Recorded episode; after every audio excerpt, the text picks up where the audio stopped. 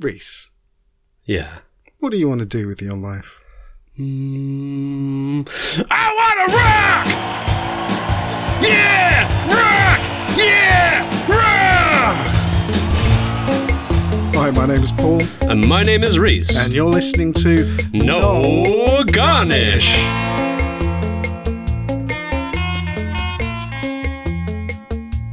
I liked the devil horn sign there. Yeah, you gotta you gotta get the devil prongs. Have you ever done this? Do that, then that. The rock lock. Wow, I've never seen that before. Yeah. Did you just make that up? No, I was taught that in San Francisco Really? from eighties rockers. Wow. And they were kind of like Ron was kind of like the embodiment of everything about eighties heavy metal. Who's Ron? Uh, Ron was the poster artist in Firehouse, and he was like, you know, he was a, he was like a, a rock dwarf, and, and he and he went everywhere on a li- on a fishtail skateboard, and everything was like totally rad, and like yeah, pumped, and we're gonna like, and it was, yeah, he was a real character. I was very fond of Ron, and you were called Hoggy, the rock Yes. hog, the heavy metal hog. the heavy metal hog. I love that. That was my heavy metal nickname. People used to call me Hoggy. How old were you then?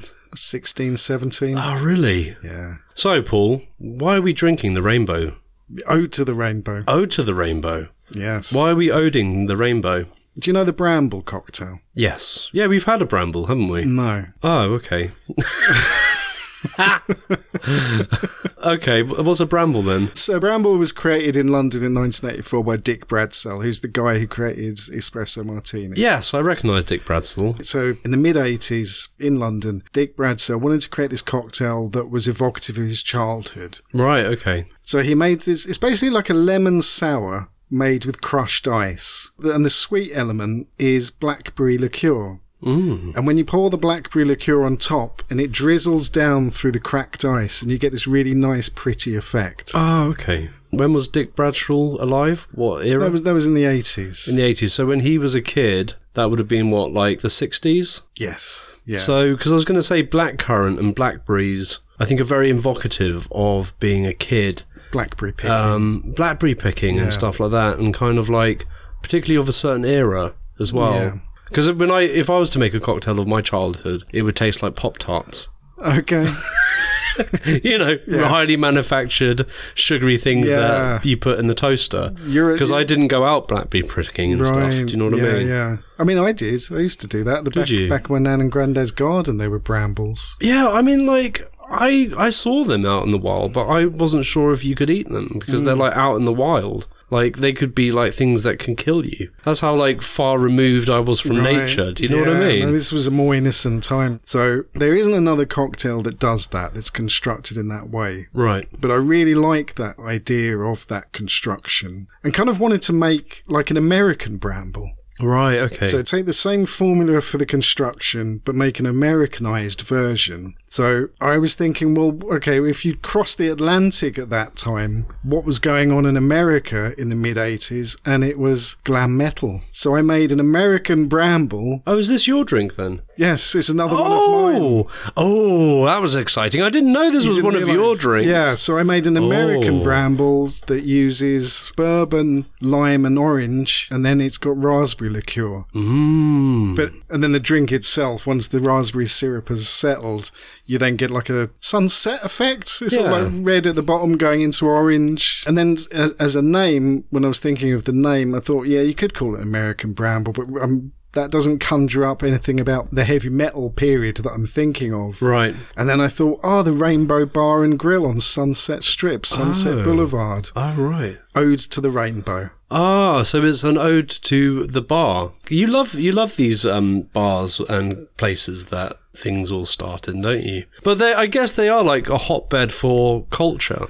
Yeah, Yeah, it's a really lovely cocktail. I love it. Yeah, it's really lovely. It's very sort of very evocative of being a child. It's like makes me feel a bit excited, and it's excitable, but it's really refreshing as well. okay. Um, yeah, I like it. It does taste of the 80s. Do you know what I mean? There is something. It, do do you know what it reminds me of? It reminds me of it's Saturday, Saturday afternoon, and you haven't got any plans. You haven't got anything to do in the evening. And some people might think that's really sad that you haven't got any plans, but it's actually an opportunity. It's an opportunity to head over to your local video store and then you go in and there's reams and reams of videos, all with their covers. You don't know what to pick. You don't know what's good, what's bad. You don't even know what you want to watch. And you're in your blockbusters and you've got that lovely sort of popcorny smell. You can almost taste the popcorn. And you're looking at the blockbusters and you're thinking, which one's going to have everything? Going to have a little bit of action, a bit of thriller, a bit of horror, and maybe, if you're lucky, a little bit of naughtiness in it as well. And that's what the cocktail reminds me of. Do you like that? I'll take that. You'll yeah. take that? Yeah, yeah, I'll take that. And I think like the video shop is um, quintessentially 80s, isn't it? Yeah, You know, Definitely. the video store. Quite a lot of really good 80s films are centered around the video store. it was a big part of cultural life, wasn't it? It was, wasn't it? I think when you were a kid in the eighties, yeah, Yeah. that's where you got your good entertainment from. Yeah. Yeah. definitely. Yeah. Um, uh, entertainment that you could choose as well. Yes, That it wasn't just, you know, constricted to four channels. Blockbuster Radio. What a difference! So, um, so what's the Rainbow Bar like in LA?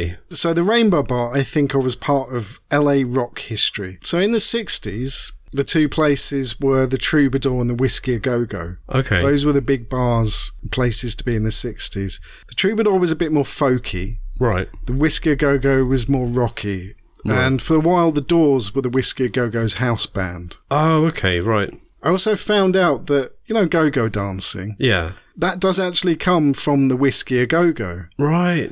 except there was a French whiskey a go go. This is where we're going to have lo- one of those weird, like, French terms. So, go go Right. in French means abundance. Oh, okay. So, the, in France, the whiskey a go go bar meant whiskey galore. And it was a Oh. play on that old English film called Whiskey Galore. Oh, interesting. So, they copied the name for the whiskey a go go in LA Right. but they made it into two words go go Oh, okay. and go go dancing did originate in the paris version but it was the whiskey go go in la that made it big there was no room on like the floor for the djs or dancers so they had them suspended in cages Oh. and that's where that whole thing came from Oh, what of like cage dancing and all yeah. that? So the Whiskey Go Go was the first place to have caged go go dancers. The go go dancing was named after the, these go go clubs. Right. Anyway, so in the 60s, Whiskey A Go Go was the rock place. Right. In the 70s, the rainbow became the rock place. There's a link to The Wizard of Oz here. Before the Rainbow was the Rainbow, it was called the Villanova Restaurant, and it was owned by Vincent Minnelli, who was at the time married to Judy Garland. Oh, right. Okay. So there's a link to rainbows there. Joe DiMaggio and Marilyn Monroe met at that restaurant. oh, no way. Yeah, met there in the 1950s on a blind date. Right. Imagine turning up to a blind date and it's Marilyn Monroe. Oh my god, that's crazy. No. And they hit it off clearly then. Yeah, yeah. Anyway, 1970s, the Rainbow Bar becomes the big place. Yeah. Anthony Kiedis of the Red Hot Chili Peppers. Oh, okay. His dad used to take him there. Right. And he says, like, he remembers sitting there at the bar alongside members of bands such as Led Zeppelin and Kiss. Right. It was also the birthplace of the Hollywood Vampires. So, Hollywood Vampires now is a rock band with Johnny Depp in. Oh, right. Okay. But the original Hollywood Vampires was a celebrity drinking club established by Alice Cooper, and its members included Keith Moon, Ringo Starr, Mickey Dolenz of the Monkees, Oh, right. and Harry Nilsson. But the weird thing about that is that they started as a softball team. right. They were massive drinkers, but Right. they actually started as a softball team called the Hollywood Vampires. That's so interesting, isn't it? Then they became the drinking club. There's a little quote from Alice Cooper who said that it was that crowd, every night, those same people. Every once in a while, John Lennon would come into town or Keith Emerson, and they would be honourable members for the night. God, that's so interesting. So interesting to think about, like, you know, rock stars and, and all these people. I don't know, we kind of put them out onto like a different level, like a different world, because they seem so removed from us, but they're just people at the end of the day. Yeah. And they need friends and they need a social life. Yeah. And, you know, they like sport or they like, you know, hitting a ball around a park. So they form their own, like, el- you know, it's like an uber elitist, like, society of, like, some of the most influential uh, musicians. And they're just knocking a ball around a park because they're human and that's what you do as a human. It just, it just seems so sort of surreal, doesn't it? To think of, Yes. like, John Lennon, like, you know, like, I don't know. Just because these people, we put them on such a mantle that we kind of think that all they do is just make culture make music, but actually, like, they're just human at the end of the day, aren't they? They play rounders like the rest of us. yeah, and so then in the 80s, that carried on as the Rainbow being the sort of the, the rock drinking place. And so that's where you had members of like um, Motley Crue and Poison and Guns N' Roses. Right. And in fact, the Rainbow is in three of Guns N' Roses' videos of the time as well. So the other stuff was that Lemmy from Motorhead moved to LA in his sort of last decade of his life. Right. And he lived just around the corner, and it was his favourite place to drink. Right. So it was Lemmy's local, and after he died, there's now a statue of Lemmy in the Rainbow. Oh, really? It's oh, not so like- it's still going there, Rainbow Oh, it's, Room. it's still going, yeah. I've never been to the Rainbow, but as as a place that's synonymous with 80s metal, it, it kind of fits. So that's why I called it Ode to the Rainbow. There's a really funny meme that has just reminded me of, and I want to see if I can find it. Do you ever remember Care Bears? I, they were they were very much when I was a You child. could have named this a Care Bear cocktail. It does also look a bit like Care Bears. It as does a well. bit. Um, can I show you this little video, this little meme? Taste the rainbow, motherfucker! Excellent. And it just really reminded me of that because it's like heavy metal and it's rainbow. And as I was drinking it, I just kept on thinking, "Taste the rainbow, motherfucker." Yeah. So it's kind of yeah, it's kind. but then that is the kind of like the duplicity or or the duality, sorry, of of kind of eighties metal as well. It's all the hair, all the glam clothing, all the silly theatrics of it all, and also the lyrics being like you know often quite like all about having good times and and drinking and partying and stuff. Whereas at the same time, the context of society being like vilifying all of these like devil worshipping. Um, they're so like dangerous for society, and you look back and you're like, they they look ridiculous. They they look like pirates. I know, They look I like know. party pirates. There was that was the panic. That was sort of the moral panic at the time, particularly in America, the sort of Christian America. You ever heard of the Filthy Fifteen? I think I have. Yeah. It was. Do you remember the PMRC, which was the Parents Music Resource Centre? Right. And they were on a sort of a crusade to cleanse American culture of satanic influences and these Right. rock bands. As the PMRC grew to include the wives of 10 senators and 6 House representatives, the Senate held a hearing on rock lyrics in September of 1985. Some say there's no cause for concern. We believe there is. The PMRC argued that songs about sex and violence were having a dangerous impact, and they gave senators a taste of the filthy 15. In all candor, I would tell you it's outrageous filth. And if I could find some way constitutionally to do away with it, I would. So you had the Filthy Fifteen, which was their most vilified songs. Oh, okay. And like 10 of them are heavy metal songs. Right. But you've also got Prince on there with Darling Nikki. Ma- Madonna's on there. Oh, what with? Dress You Up. right, that was one of the most satanic songs around. The irony of that, it was written by two New Jersey housewives. right, right, right. and, you know, she's next to Wasp, Animal, Fuck Like a Beast. Ah, well, you know. I hardly think Dress You Up next to Fuck Like a Beast doesn't really compare. oh, I love it though. Yeah, Merciful Fate, Black Sabbath, Venom. Venom were the first band I ever saw live. Oh, really? 13 years old, I went and see Venom at the Hammersmith Odeon. Oh, right, okay. Fucking hell, that was Yeah. intense. Was it? So, yes, so now looking back, it seems ridiculous. Well, yeah, I mean, like D and D was um, banned, wasn't it? Um, Dungeons and Dragons because it was people thought it was satan- yeah, satanic, wasn't it? And it kind of interesting with the new series of Stranger Things how that's um, filtered into the storyline because their club, the Hellfire Club, and they play D and D, and you know the Eddie, the um, the new character in it, you know, not to give too much away of the series, but you know, he becomes the kind of the town villain because he's seen as being this kind of outsider and you know, yeah, they're called the Hellfire Club. So everyone's like, "Oh my god, they're they're possessed by demons. They're they're the ones creating all of the supernatural stuff that's happening in Stranger Things." And you know, it's an interesting commentary of kind of you know what was happening at the at the time. And, and you know, I love Stranger Things for that. You know, it, everything about it is enca- encapsulating the '80s in in every single way. And and I definitely sort of remember growing up and people at, at my school because we were the heavy metal goth kids. Or are you fucking gothic? I think it's called like Go Fix because it was in the West Country. you know, Gothics with the West Country accent is like, you, you know, you go fic. and and the Matrix had come out, and we were all like, so we were, we were like, yeah, we were Gothic Matrix, and they used to walk past and go, "Er, Matrix," and like, yeah, Whoever, whoever Matrix. yeah, er, look at your Matrix coats. Like, like, who do you think you are? And then there was a rumor that we were um, burning crucifixes and snorting coke around the back of the s- the sports barn.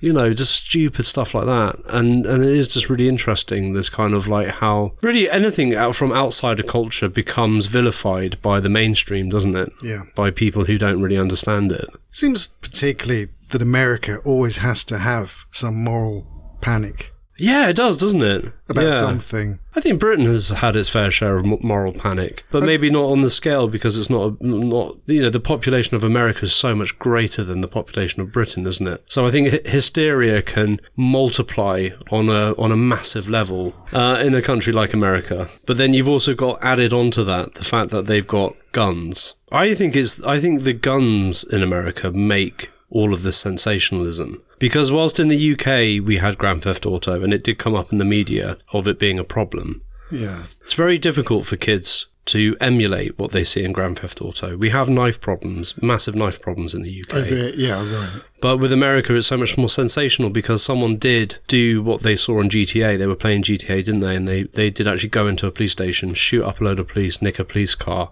and go on a bit of a rampage Yeah. you know and i think i think that creates like a level of danger within society that creates this vilification within groups do you know what i mean because there's so much more potential for it to actually happen Yeah, I can see how it makes sense with that, but that doesn't make sense with the histrionics about heavy metal. That was a fear of Christian values being undermined, wasn't it? but i think like um, religion in america is so much more powerful Yeah, yeah. you've got you've got states which are bigger than the UK, which are like completely built on the backbone of incredibly strict religious values, aren't they? Yeah, because I remember like some of the, the metal stuff that was satanic or kind of anti-Christian. My attitude was, oh, it's just a bit silly. What's the big deal? But in America, it was a big deal. Like I was watching that documentary that's just recently out on Netflix about the most hated man on the internet. Have you seen that? Oh, I started watching it. Yeah, Without getting into that, there's a woman who's saying stuff happened when I was living in LA. yeah, So I went back to my hometown right. and, and she described her hometown as having like there's one stoplight and 200 churches. Wow. And that's what my hometown is like. My God. and I think Oh. Can you that's, imagine? that's I think that's what a lot of places in the Midwest in America are like. But I, uh, yeah, I, I would imagine so. And also, like, um, you know, from the 60s onwards, uh, you suddenly had this kind of tirade of serial killers and occultist Oh, yeah. serial killers as well. And there was and there was quite a new thing, serial killing. They, they hadn't really uncovered it. It was sort of started bubbling up this idea in the 60s. And, and by the 70s, it was taking root. And by the 80s, the idea of serial, serial killers was more cemented. So I think there was a lot of kind of attaching of like occult, occultist kind of groups. And of course, there are satanic groups as well. We, we, we can't say that there aren't. There are murderous satanic groups, aren't there? You know? Yeah. But they're very, very few, you know, and things like Son of Sam and the Zodiac Killer and all of these, and, and you know, Ted Bundy and stuff, and, and Charles Manson with an X in his head and all this sort of stuff. It all, it all builds a narrative for them being created from the eroding values that are being created by this music. Isn't it? Yeah. And it's, it's- I just find it really interesting the political kind of social context of all of that. You know, especially looking back. And I mean that was certainly the sort of the backlash towards the rise of heavy metal in the in the eighties, which was really like commercially, the eighties was when heavy metal peaked. Yeah, that was when it was like they had the most money in it, the most Yes. like the biggest stadium gigs, the biggest tours. Yeah, abs- absolutely. I, I mean, I find it really interesting that glam metal or hair metal is now looked back on as something of an embarrassment. Right. Like I, I got a like a, a history of heavy metal book. Right. So I'm really looking forward to the bit on 80s metal. Right. And I get to that chapter, and the guy goes, "This just wasn't heavy metal. I'm not even going to talk about." it." Oh no. So the whole 80s was a page and a half where he just is going, This stuff is shit. It's not heavy metal. That's ridiculous. He though. skips over it as if it was nothing. because that's a massive chunk of what heavy metal had had progressed to had had started. Yes, and in yes. that documentary, you know, Alice Cooper's talking about how they were the first metal band. Really, they were- they were the first ones of that kind of ilk, of that kind of glam metal, of that kind of like, and and of all the massive stage theatrics. And actually, everyone else was starting to copy them. Yeah, so you had Alice Cooper, New York Dolls, Kiss, Van Halen, Hanoi Rocks, all those were 70s bands. Right. That influenced the bands of the 80s. Right, so I thought that just glossing over it was doing the culture a huge disservice. And he made made errors. Like he called Twisted Sister an LA glam band, and Twisted Sister f- were from New York. Right. Right. They were like a bunch of bruisers who dressed up like um, pantomime dames Right, right. from New York. I mean, I- And like Wasp were from Texas. They weren't all these LA bands. Right. Um, but they all, but uh, I guess a lot of them moved to LA because that was where all the record labels were eventually in the 80s, wasn't it? That was where the big scene It became the scene. became the scene, the wasn't scene it? place. Yeah. And and I guess mm, particularly back then, without the internet, you know, if you you would move to where all the agents and all the record companies were because you were physically having to give your demo tapes. You were physically having to give yourself Yeah. to these people. To, to- whereas nowadays you can be discovered on the internet, can't, can't you? Yeah. You know, I, I've, I found it really interesting with like you know with Pearl Jam how um, Eddie Vedder was like living in living somewhere else. I can't remember where he was living, but then had to mail his demo tape over to Seattle. You know, Yeah. and then had to move there eventually and stuff. It's just kind of interesting the idea of mailing stuff to each other. Yeah, you know, right, it yeah, seems yeah. so alien now because you can just blitz it over in a WhatsApp message in a second. You know. all those guys from those big bands, the big ones in the eighties, the, the ones that made the most money, the glam metal bands were Motley Crue, Poison, and Guns N' Roses. They all moved to LA to make it. Right. So, in redress to this glossed over chapter, Yeah. there's a really good book by the journalist Justin Quirk, and it's called Nothing But a Good Time. Right. and it's particularly just focusing on that period of the 80s. And there's a really nice paragraph that I just want to read out where he really succinctly sums up why it was important. Oh, okay, sure. It says For the entire 1980s, glam metal was legitimately one of the largest forces in popular music, both commercially and creatively. The music built MTV and broke open territories that the rest of the industry then poured into. Bands pushed at the frontiers of technological production. They sold out stadiums to vast crowds of people who the music press never spoke to. It was a legitimate cultural force that united kids like me in the suburbs of London with heroin addled losers in California and rebellious mullet sporting teens in the communist bloc. oh, wow. Yes.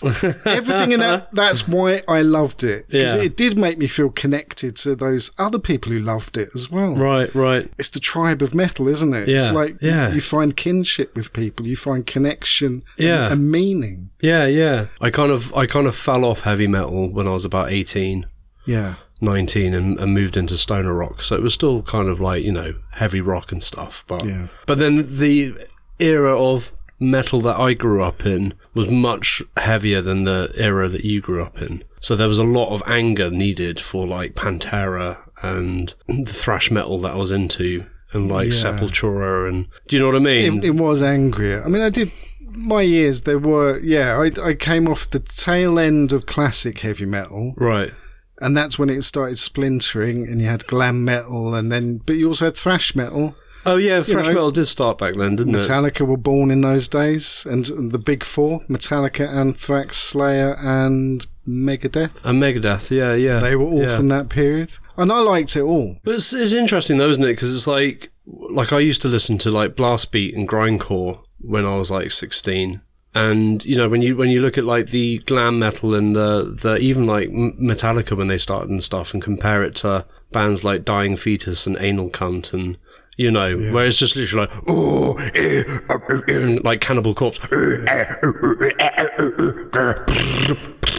and um, and I think there's only so many years that the mind can take that shit because it's just not musical. Well, some people that's their life. But I, I just wasn't angry enough. I think I just Yeah. the anger dissipated, and I just wanted something a bit more mel- melodic and a bit more chilled out, but still with that heavy, heavy vibe. And I found stoner rock just it just encapsulated all of that. You know, bands like Caius and Fu Manchu and and all of that, and then Queens of the Stone Age were, were bubbling up and becoming quite um quite a big band then, and that That was a r- whole new a new wave of what heavy music could be, very very musical and melodic. Because I think actually the lot of the the hair metal in the 80s actually was really melodic. You know, they were structured songs, weren't they, that you could kind of sing were. along to. They were anthems. Yes.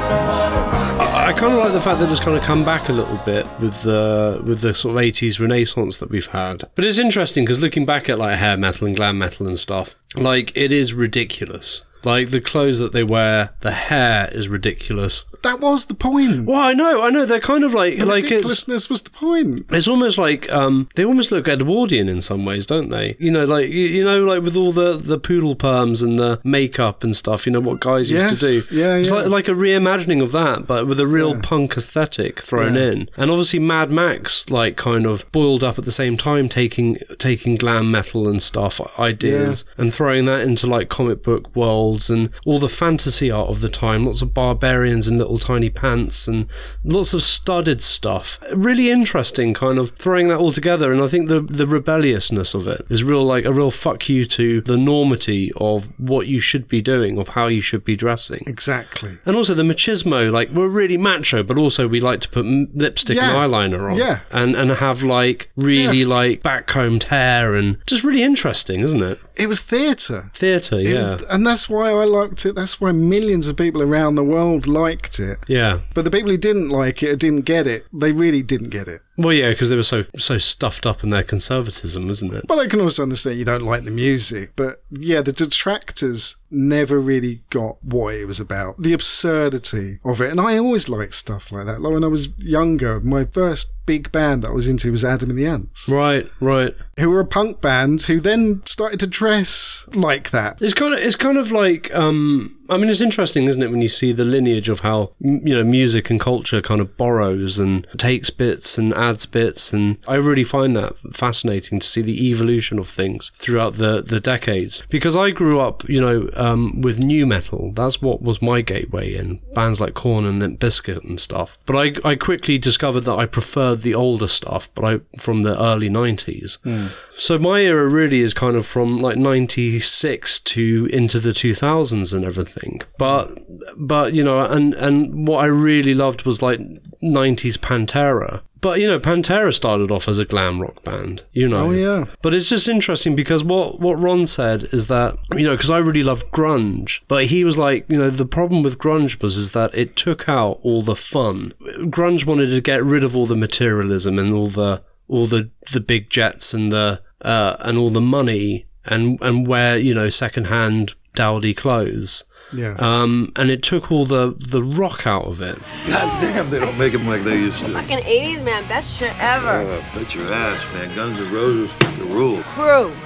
Def Lap. Then that Cobain pussy had to come around and ruin it all. You know? Like, there's something wrong with wanting to have a good I'll time. tell you something. I hated the fucking nineties.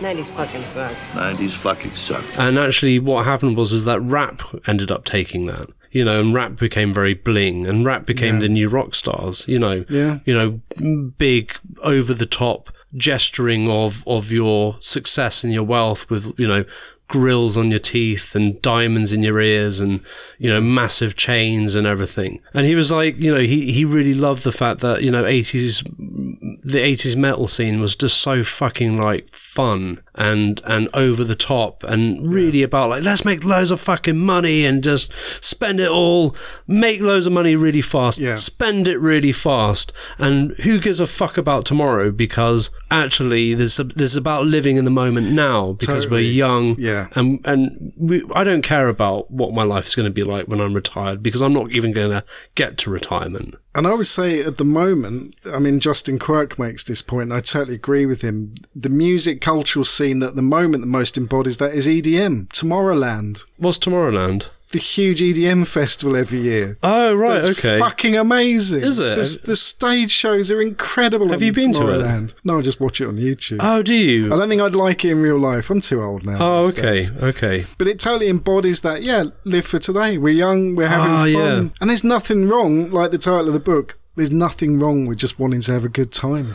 I was watching a clip from this year's Tomorrowland. Right. And there's a holographic twin bladed helicopter that appears. Wow. That's it's like nothing I've ever seen. Wow. It's, it's huge and it's just hovering above the crowd, goes onto the stage and becomes the light show of the stage. Wow. I'm like- That's amazing. But back in the eighties, that was metal bands doing that. Yeah, doing that, I watched yeah. Ronnie James Dio's guitarist having a laser battle with a giant spider.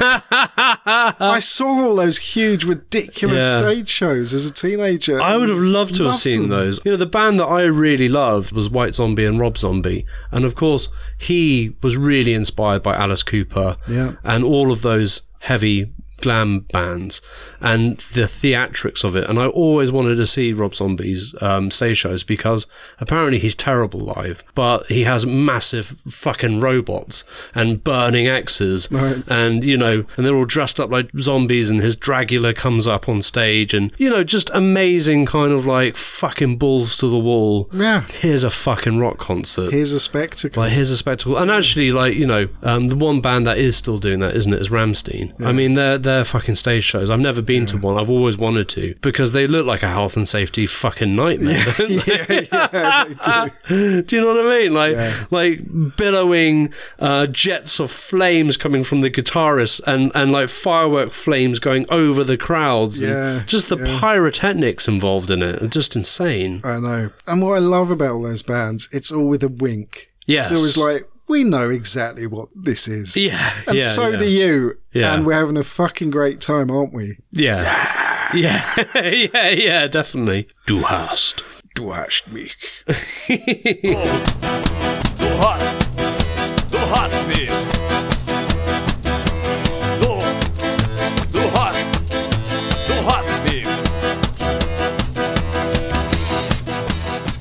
So we mentioned it earlier. Decline of Western Civilization Part 2 The Metal Years, which is a really good documentary by Penelope Spheris that's all about the 80s metal scene. And I made you watch that documentary. I wasn't there when you watched it, but you've Yeah. watched it. I've Yes. seen it loads of times. Yeah, yeah. Yeah, so it was it was interesting watching it because he's um, filming everyone as they're making it. They're all in it and it's all new and it's all of the time. So it's not like when you watch a documentary and it's in retrospect all these kind of old people talking about their youth. And obviously when we see things in retrospect, we see it so so differently because because we see how it's affected and how it's changed and and and people talk about the good and the bad Mm. whereas they're all sort of like in it so they don't know where they're going with it Yeah. and i think there's only a few people like um what are they called uh big lips man Steven Tyler. yeah. And from Aerosmith. from Aerosmith and Alice Cooper, Yeah. who who kind of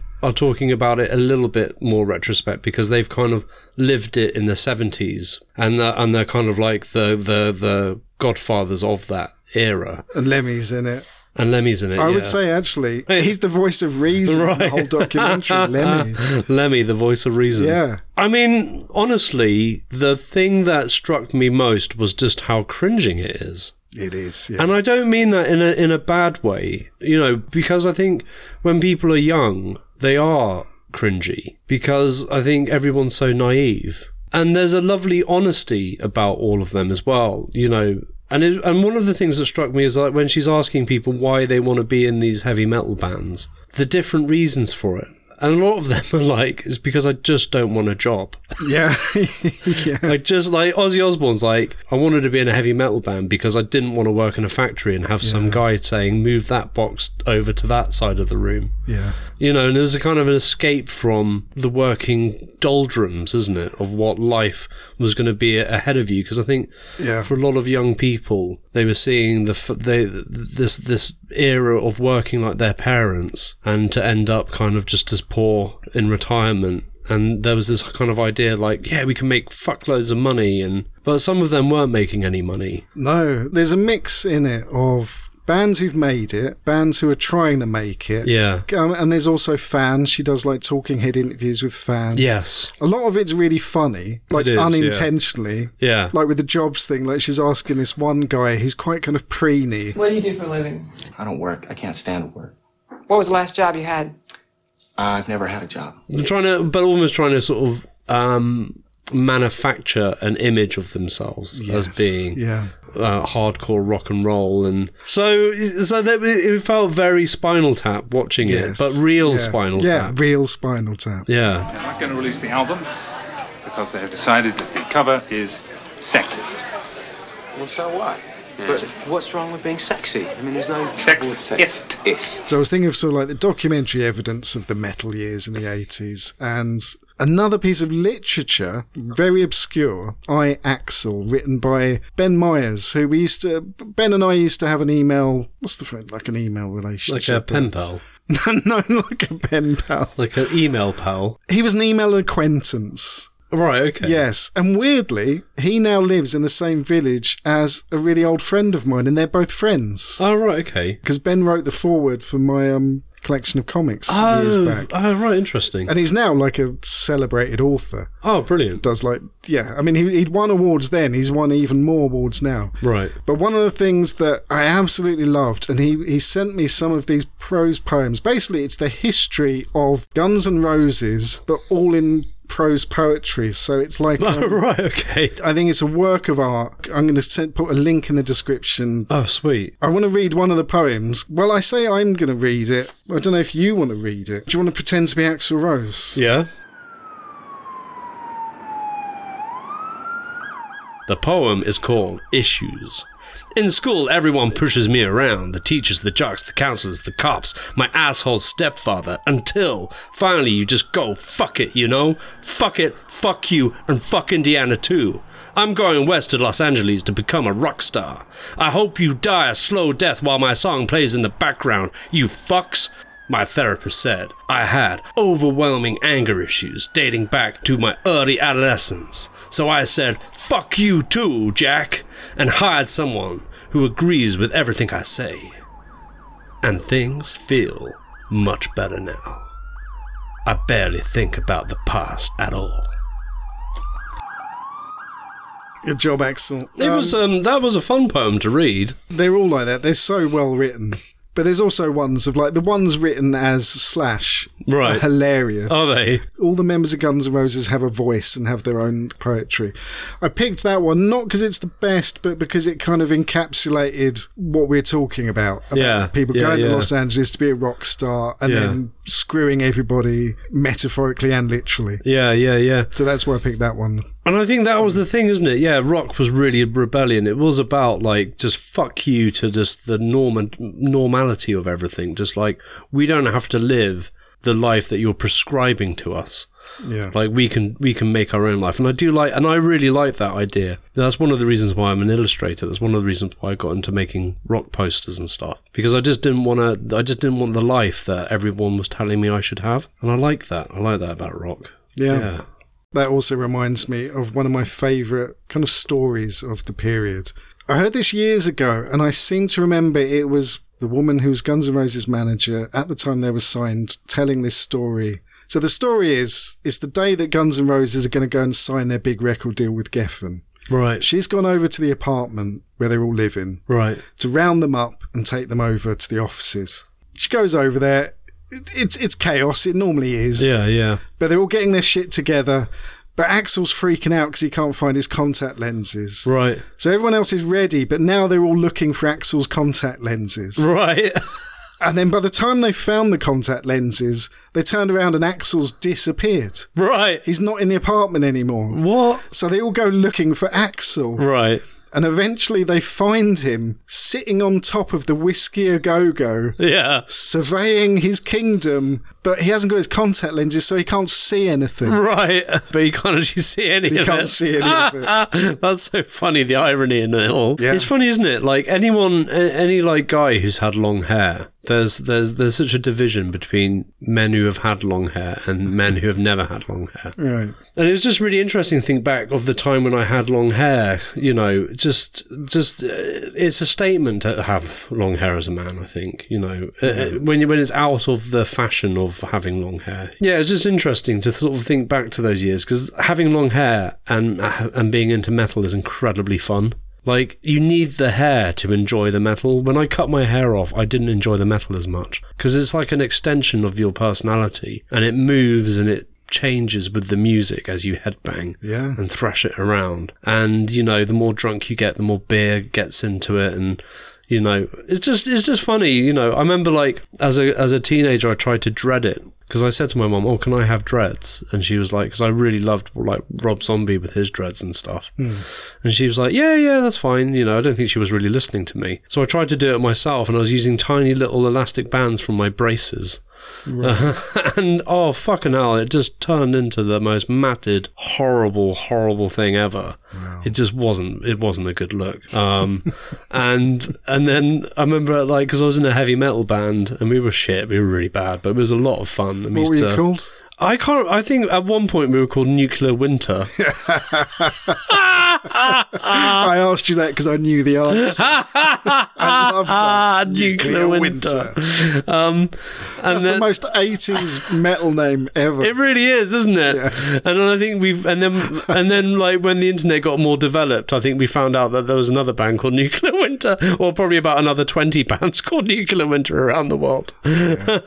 but um, yeah, and uh, and I remember being in a practice, and we used to practice in my mate's um, dad's warehouse. He had a wine warehouse. This is so middle class in Bath, where we, you know, so like heavy metal in Bath In a wine this warehouse. in this like Georgian wine warehouse, and it was a really kind of crazy place. It was absolutely fucking massive. It had like four, four or five floors, um, and then it had this huge basement which had a stage on it because his uncle was into music and had a little recording bit and Oh, stuff right. and had this kind of stage but it was all very very dilapidated and very like run down and everything I remember like headbanging on the stage, getting really into it, and then one of my crusty, manky dreads got caught on a nail in the rafters.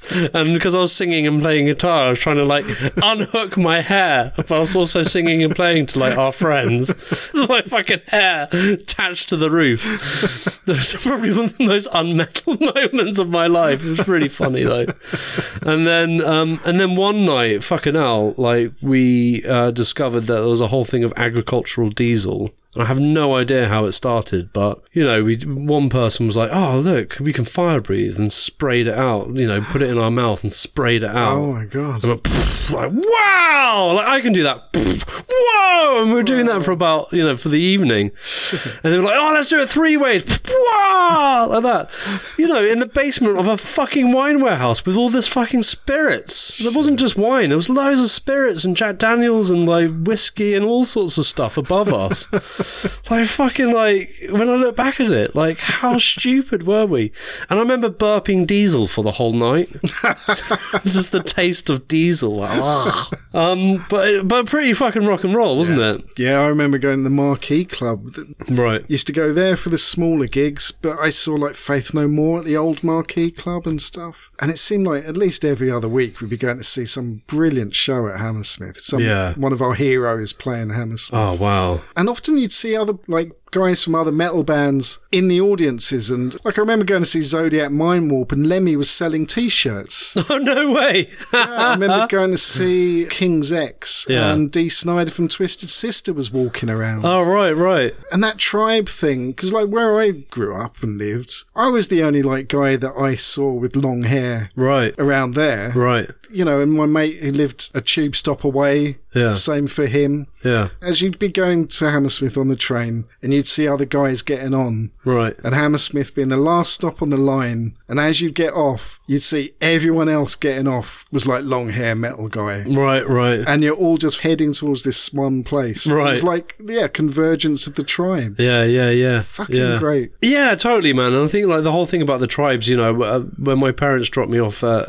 Glastonbury Festival when I was fifteen, my mom always like recounts how, how like you know I got out the car and joined the the sea of people just like me. Yeah. And she was like, "Oh my god!" Like he's joining his people, and the look of like sheer excitement and happiness Yeah. to just be with loads of long-haired hippie, weird, you know, weirdos and rockers, and, and just being like, "Oh my god!" Like he's like arrived at his nirvana. Do you know what I mean? and that was before they put the big super fence up, so where you actually had like loads of really, really strange characters there. It meant a lot to people. I remember going to Donington, and one of my favourite images, maybe maybe an image to, to end this whole thing with, Yeah. at night sort of away from the stage, and there's like fires. No one was bothered about that, so there were little Right. fires around. Right, wow. And there were these two old hippie guys with inflatable guitars. Right. Just jamming away. Right. And then s- they tripped and just rolled into the darkness, never to be seen again.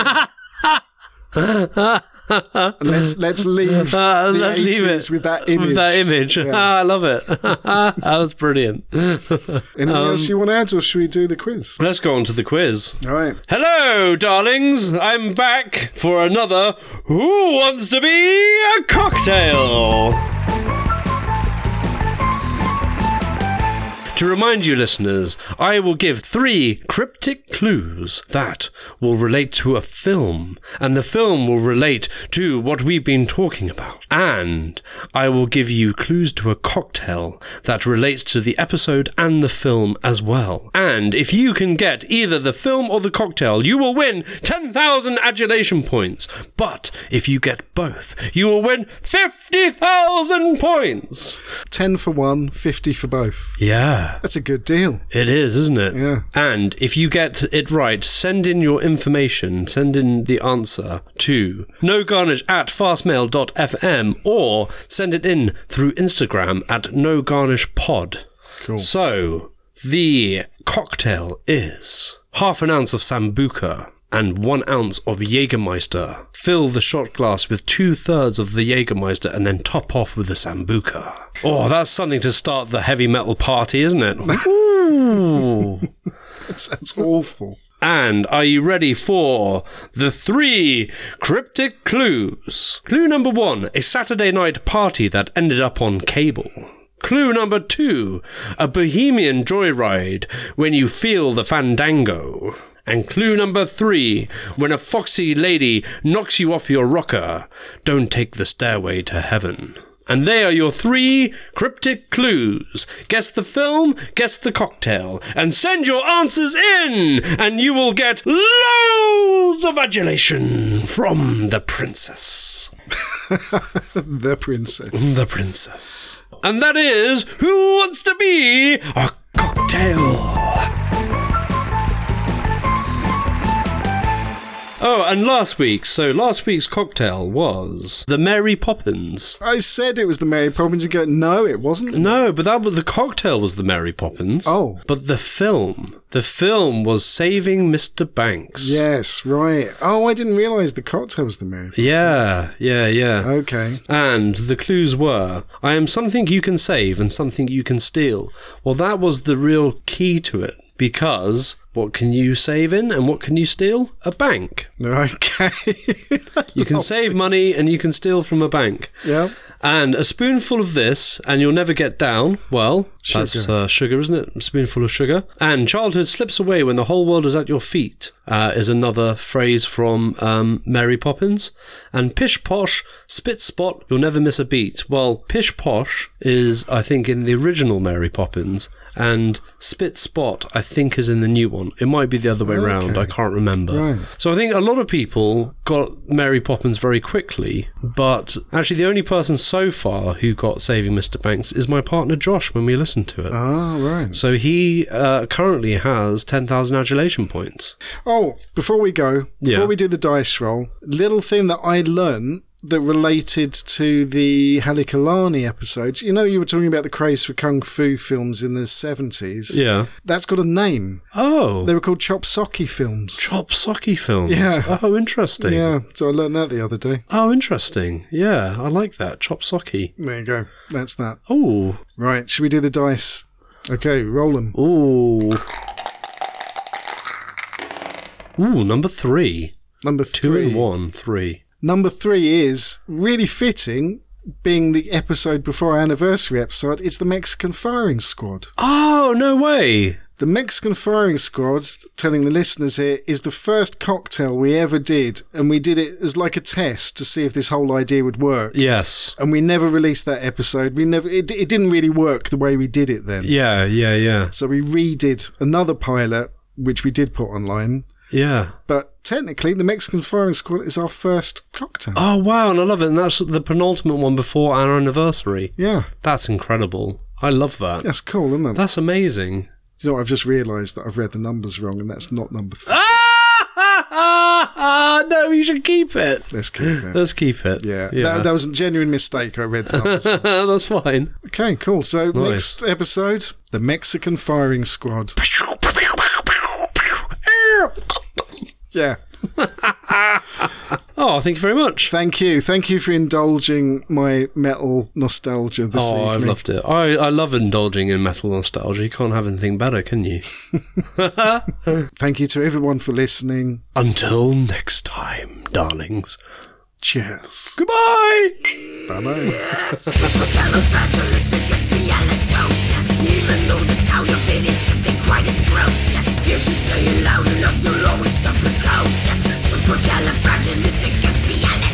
Hi, my name's Paul. And my name is Rocket Roll. Wow.